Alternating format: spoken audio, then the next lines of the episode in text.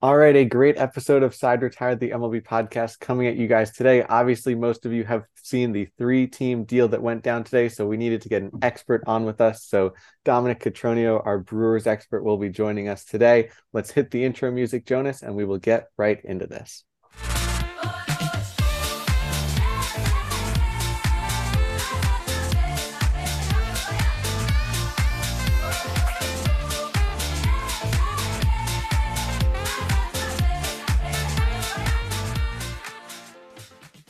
Hi, and welcome to this edition of Side Retired, the MLB podcast. It is Dylan joined alongside Jonas as always. And Jonas, we have a nice three team trade to talk about today. I know these are always fun to deal with, figuring out who's winning, who's losing, but your initial thoughts on the trade that went down today before we introduce our guest, sort of the overall view on the Atlanta Braves, Oakland A's, and Milwaukee Brewers locking up today.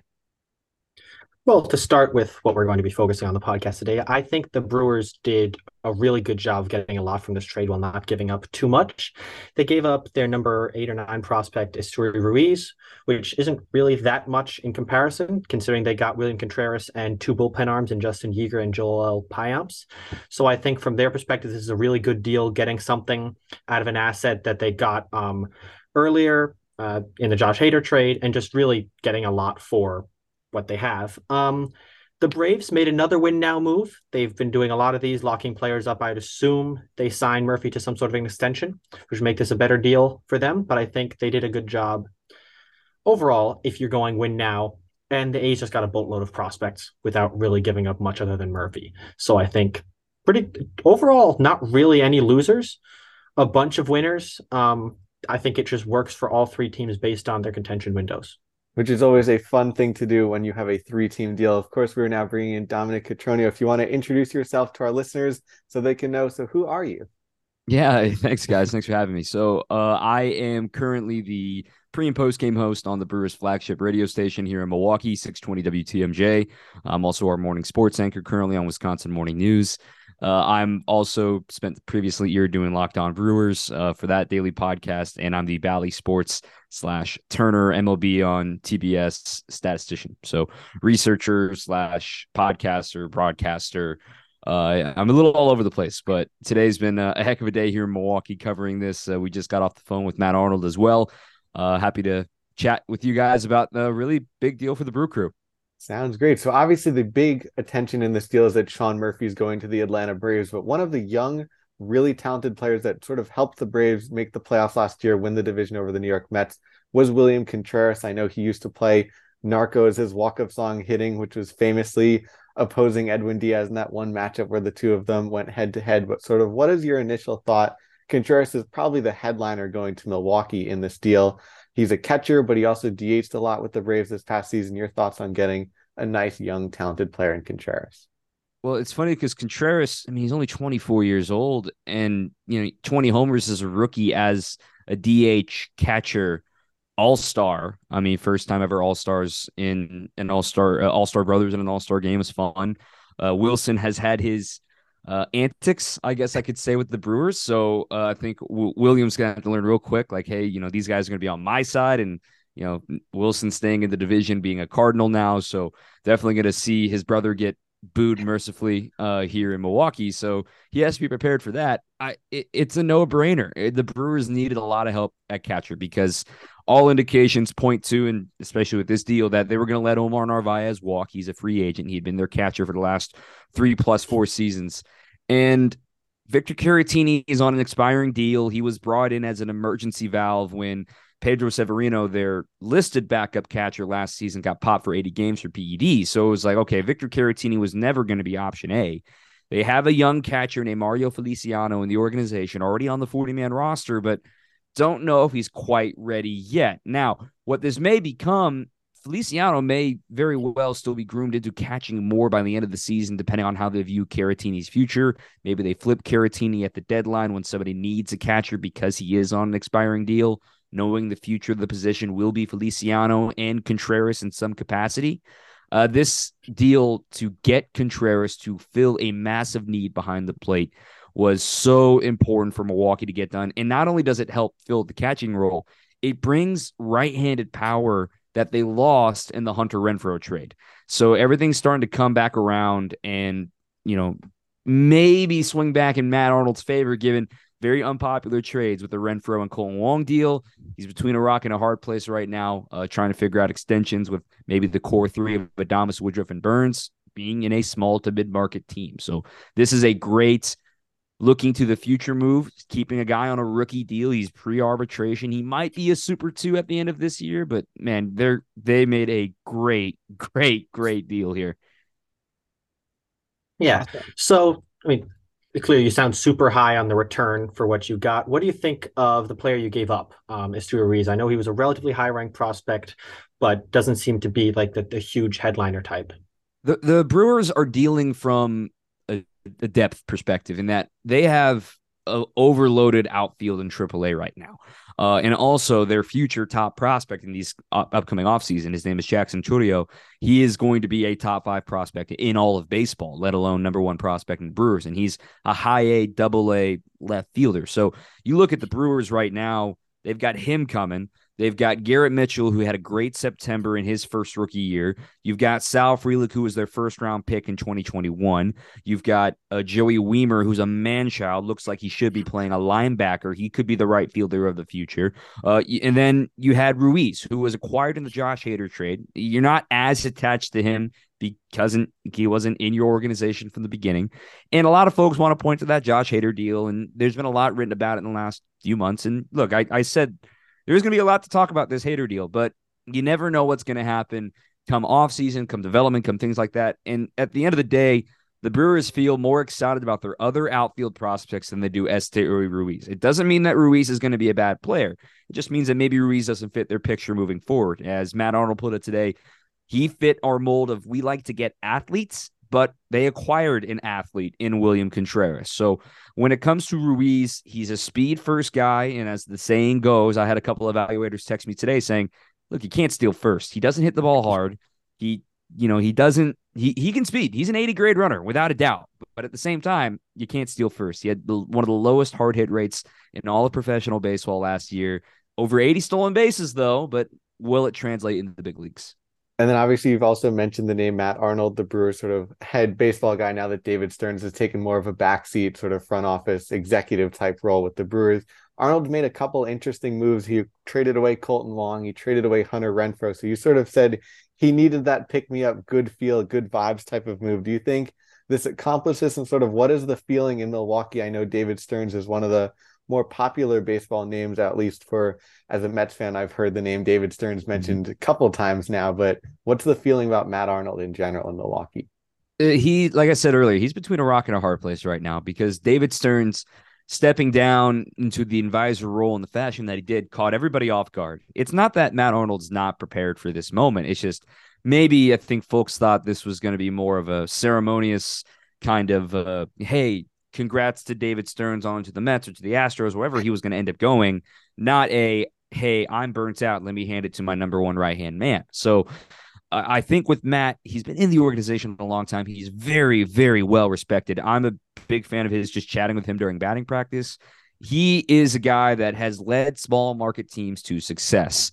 The the flip of that is the Brewers are in a real window of contention right now, and will Matt Arnold spend the money to keep that window open, or is he going to make more moves like this in order to just try to maybe hold it open a little bit longer as opposed to throwing money at it, maybe adding another plank to the window to keep it open for a little bit longer? So when you look at what Matt Arnold's done with Renfroe and Wong, to the naked eye, it says, oh, it's shedding salary. So you wonder is there something bigger coming, i.e., an extension, uh, a free agency sign? Because still to this day, the Brewers are one of the only teams to have not signed a major league free agent this offseason. So they've signed minor league free agents, but they have not signed a major league free agent yet. And it's going to be interesting. Granted, part of the reason they haven't done that is because the team's pretty set. I mean, they've got almost everybody returning from last year. So I try to tap the brakes when people say that, but it is the truth. This team, until this trade today, had a hole at the plate. Still this helps in the relieving core, but had a hole in specifically left-handed relievers, and they still need to figure out playing time at first base and playing time in right field.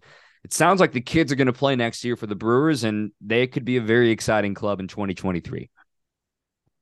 Yeah, nice. So following up on that, you talked a lot about like what the Brewers could do. What do you think they're going to do next? They have a lot of options, as you said. They could go more win now. They could go shed salary. So what do you think is their most likely move terms of that kind of thing? When you look at the next two years, so Corbin Burnes, Brandon Woodruff, and Willy Adames, the core three players, the three best players on the Brewers, are all under team control for their last two arbitration years, these next two years. Let's be honest. Corbin Burnes, after seeing the contracts being, I mean, Zach Eflin getting 13 million a year. Congrats to you. Congrats to your agent, Zach Eflin. Corbin Burnes is licking his chops right now, man. Like, I'm like, there is no way the Brewers are going to be paying $25 million, $30 million a year for Corbin Burnes because he's going to be young. He's going to be 30 years old when he hits free agency. He's going to get paid. So the Brewers are probably not going to be able to afford that. I wish it wasn't the case. Uh, you know, I'm talking to a couple of Mets and New York guys here, so I know the deal with, with uh, money's just an object. But here in Milwaukee, it's a little more than that. It's frustrating, but it's the truth. Uh, when you look at Brandon Woodruff, he'll be 32 years old when he hits free agency, and the age curve just hits flamethrowers harder than ever. Granted, Woodruff's injury history is nearly spotless, uh, especially when it comes to the shoulder and to the elbow. So maybe that encourages maybe giving him an extension. He would imagine he'd be slightly cheaper, but he's probably going to be asking at least 20 to 22, 24 million dollars a year, depending on how long you get him for. And then it comes to Willy Adames. And all eyes with Willie are on Dansby Swanson right now because they profile out almost the exact same player, similar war, similar defense, uh, similar in age. Willie's a little bit younger. But when it comes to whatever Dansby's going to get this offseason, is probably going to be the starting bid, assuming Willie stays on this track of what Willy Adames is going to be asking for in an extension or into moving into the future and things like that. The Brewers will have to be creative as far as deferred money, as far as what do they need to do elsewhere onto the team, because last year's opening day roster was the largest roster they've ever committed payroll wise in the team's history. Right now, they're saving about 20 million compared to that year over year. That still gives them room to sign somebody, create an extension, create a message to the rest of the league saying, hey, we're for real. We want to keep this core open. But the caveat to all of that is their next top prospect, Brice Turang. He is set to be the second baseman replacing Kolten Wong this year. He's really a shortstop. So there is an heir apparent, like a Correa and Pena sort of dynamic, like, hey, this is the guy that's going to replace you in two years. I hope you're friendly with them. So who knows what's going to happen with the Brewers? I think that should be next on the list. Sign one of those three guys before they get too rich for your blood. I like it. And then obviously, one guy that we know for sure is going to be a Brewer at least for a long, long time is Christian Yelich. I've heard things. Some people say he's one of the best players in baseball. He's just in a two-year slump right now. And then I've heard other people say this is one of the worst contracts in baseball right now because he can't hit and it's not getting any better. As a guy that watches him every single day, you definitely have a better understanding of him as a player than any of us. So is it sort of somewhere in between those two? Is MVP Yelich potentially going to make his reappearance in 2023, or is this sort of an albatross of a contract that you're not going to be able to get out of? I, I think for Yelich, he's just as mad as every fan, every analyst, every pundit that has said, "Oh, he's a bust, he stinks," all this stuff. Look, when here in Milwaukee, when that trade was announced 2020 before the world ended, you know, remember that was spring training right before everything went down in 2020. It's like, oh my God, the Brewers finally did it. They signed the superstar. The small market team did the right thing. They kept the guy. They weren't going to deal with the trade rumors all season long. And everyone said, oh my God, they got him for a bargain because there was deferred money at the end of it. So to see this version of Yelich, you know, with back issues now. Back issues never make me, you know, anyone excited. That's so. I mean, just think about waking up with a bad back. That ruins your whole day. Now try play baseball with that. So there have been some injuries in regards to Yelich. But one thing I know for sure, Yelich is gonna play his butt off. He's gonna be the guy that he's gonna wear it. He talks in the media every night, win or loss. He understands his role uh, as the highest paid player in franchise history. When it comes to the slump that he's in right now, the Brewers aren't asking him to be MVP Yelich. They're asking him to be above league average Yelich, which is what he was last year. And finding him in a leadoff spot may have really saved things for him for his confidence and his psyche. They moved him to the leadoff spot in mid June last year, and the team was really struggling. Uh, trying to find some offense, trying to find some roles. There were some injuries in there too while Kolten Wong was hurt. And Yelich, he profiles well as a leadoff hitter. He takes a lot of pitches. He draws a lot of walks. He can steal a bag. He stole double digit bases this year. And I think with the shift rules coming into effect in 2023, he's somebody that maybe now, hey, I can pull the ball again. I don't have to hit this slap single to left field and to try to use my speed. Hey, I can pull the ball to right field now all of a sudden. I won't have to worry about a guy in shallow right field anymore. I'm not saying MVP Yelich is going to come back, but I I'm ready to say right now I think he's going to hit above league average. He's going to be a, a plus 100 weighted runs created plus type player next season. It would be nice if that was like a 120 or 130 player for the Brewers, but I think it's going to be more like a 110 115 type player. Yeah, so that certainly profiles well for the Brewers going forward. Um, another player who could uh, experience changes with the shift gone is someone like Rowdy Tellez. How do you think that's going to affect him overall, and how that how will that affect the Brewers in general in terms of like who they're going to play and just overall roster construction wise? Rowdy and Keston Hiura have a very interesting battle going on at first base. So this coming spring training, Keston Hiura is out of options. He's virtually a lock to make the you know the active roster coming out of spring training. And he as of now is your backup first baseman and your backup second baseman. The problem is keston hiura has reverse splits.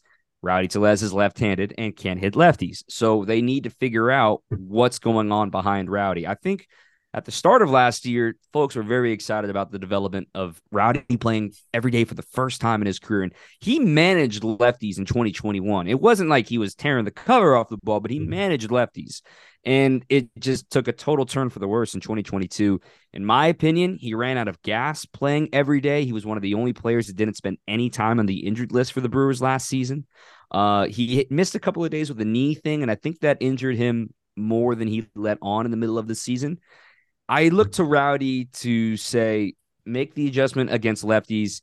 Maybe a Mike Brosseau will get a few more looks at first base on days that they're facing a tough left-hander. Brosseau is already back, uh, avoiding arbitration with, I believe, is like a $1.8 million deal or something like that. But for Rowdy, they love his glove. I agree with you about the shift being impacting him. And remember the dead ball saga last year and all the reports that we saw about that? Rowdy was impacted by that more than any other player. Uh, he had for the first two months of the season, he had the highest expecting slugging and actual slugging difference in a negative fashion than any other player in baseball in the first two months. So that that brings shifts into play, that brings the dead baseballs into play, that brings the cold weather that obviously the NL Central has to deal with more than any other division. Uh, it's it's going to be interesting to see how Rowdy adjusts to the shift. And I mean, he's speed demon. Remember, maybe you'll see another stolen base from him this season as well. We got to look out for that too. And I don't know how I just noticed this, but to your right, or I guess left, depending on where this image is mirrored, is that Dallas Braden with the Oakland A's? It sure is. So again, this is the perfect day for me to talk about the Brewers and A's making a trade. Yeah, yeah so I've got there... the Dallas Braden perfect game. It's signed by Dallas. Uh, I've I've been in the Oakland A's organization. For those who may recognize the last name, my dad's one of the radio voices of the Oakland A's, Vince Cotroneo. I've grown up with the A's since 2005. Dallas was always one of the nicest dudes to me in those clubhouses over the years, and it's actually signed with an inscription. It says, "Dom, keep that tight, uh, that golf game tight, bro. I'm coming for your money." And I can proudly say he has not come for my money. Uh, yeah, so Dallas is a great dude, and I got the American Family Field right here to my right as well. Awesome. Well, I guess we have these three questions since the since the podcast is called Side Retired, and obviously for people who don't know baseball, three outs and the side is retired. So we have three fun questions here at the end for you if you are ready to get into those, and then we can officially retire the side if that sounds good. Bring it on. All right. So the first one is this year we saw the Dodgers reporter slid down the Bernie the Brewer slide, and he ended up, I believe, it was either like fracturing his arm or breaking his arm or something to do with that. Have you ever stared up at that slide and said, I want to go down that? Or is that injury basically the red flag, never touched that slide in your career? Two things. I was in the ballpark when that happened. Uh, Vassegh, man, this poor. I'm so I feel so bad for him, man. It's great content though, tremendous content. Joe Davis and Nomar were hilarious on the broadcast. Uh, he, he handled it like a champ. Um, man, I also am terrified of heights, and that stairwell walking up the slide is see through. It's a grate. So they literally tell you, and I know the in-game team really, really well, and uh, Amanda and Nicole, they literally tell you, don't look down. And knowing my dumbass, I would look down. So I am not going up there. Uh, kudos to everybody who's done it. We had a couple of injuries out there this season. Um, but you know, I would never do it. I know Yelich did it this year, but hard pass for me. It's cool for Bernie. I'm good. the second one is, of course, Milwaukee is famous for having the hot dog sausage race in the outfield during the game. Have you ever had the experience of doing that? Or again, would you want to do that and potentially win the race or also potentially fall on your face in front of 25,000 Brewer fans? I would love to do it first and foremost. Problem is, I'm working during the game. It's a little hard for me to get down there quickly enough. Another thing, if you look behind me here, I'm going to grab it. I got my my plush chorizo uh, of the sausage race here as well. This was a gift from one of our guys on the crew. But um, I wanted to do it really bad until I saw John Boy like snap his hamstring doing it last year. Um, I was joking with him about that earlier this year. So he's fully healthy. He's good. But the thing about the chorizo one, which is the one that I would want to represent, I'm half Mexican. I would want to be chorizo but the problem is it's the slowest one because of the sombrero. The sombrero is so heavy, it's like not aerodynamic. It like flips you up. Uh, mm. so I've seen I've seen that happen a lot. Maybe you got to do it on the day with like the mini weenies on Sundays during the summer. they have kids be the mini weenies as the final home stretch. So I just got to hand it off to the kid. Then it's I'm absolved of guilt. It's not my problem anymore. and then, of course, the third potentially funny story that we have to ask you about is when Joey Gallo was traded we had a Rangers reporter on who said he found out by getting called by his mom in the shower and he ended up crying in the shower for 20 minutes. So when Josh Hader was traded out of the blue last year, maybe you're at the ballpark or maybe there's a funny story, but how did that news break to you? Obviously, he was a big superstar in Milwaukee. So what was your immediate story, instant reaction when you found out that news? Uh, if, if you really want to laugh, here's here's exactly what happened. I was on a first date at a coffee shop when that trade went down, and like my phone was in my pocket and it's just melting in my pocket. You know, like I'm trying to be polite, not look at my phone buzzing, not look at my phone buzzing. And finally, I just I'm sorry, my phone's ringing. I maybe someone's really trying to get to me.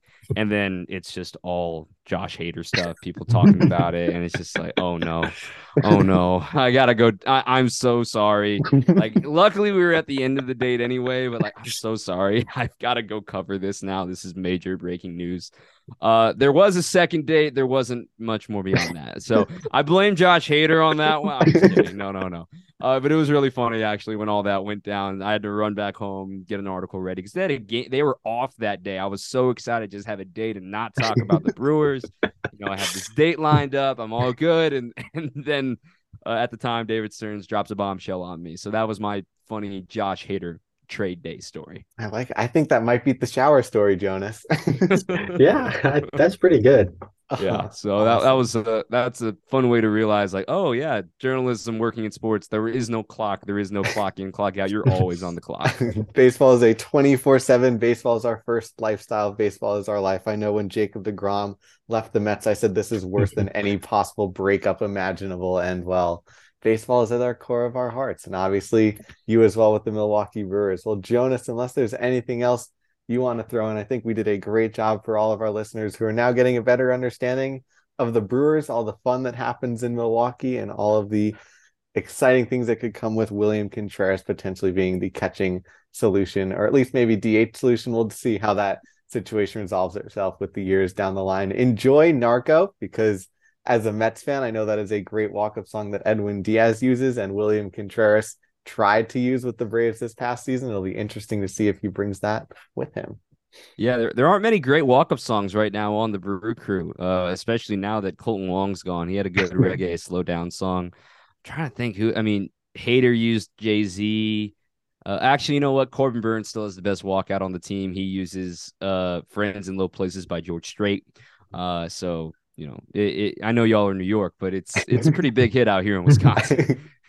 awesome. Well, Jonas, unless you're all good, we thank you so much, Don, for hopping on with us. Appreciate all the fun, all the laughs, all the insights, and hopefully David Stearns and Matt Arnold will not try to disrupt another first date in the future with a blockbuster trade this off season.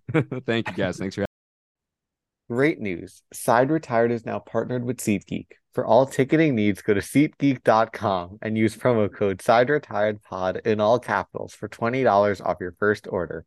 We've got you covered from all things ranging from sporting events to concerts, including the NFL and NHL. Yes, this means we're officially taking you out to the ball game. And now for the rest of today's edition of Side Retired Podcast. Well, a great episode just now. Jonas talking to Dom a lot about the Milwaukee Brewers. What were your thoughts on today's interview? Yeah, it was great to get a perspective we might not usually get here in the Northeast, so sort of more locked in on the Brewers themselves. And yeah, just generally a different perspective. Some really funny stories, especially with the Josh Hader story. That was really good. I think overall, really successful interview. Learned a lot about the Brewers and just like baseball in general. And yeah, Awesome. And of course, we will be back later in the week. We're trying to get another perspective. Obviously, since this was a three team deal, we might get an A's or a Braves perspective. Otherwise, we will be back as always with our normal Wednesday and Friday episodes, plus another interview coming up later in the week. So for Dylan and Jonas, as well as James and Jack, until the next time, the side is retired.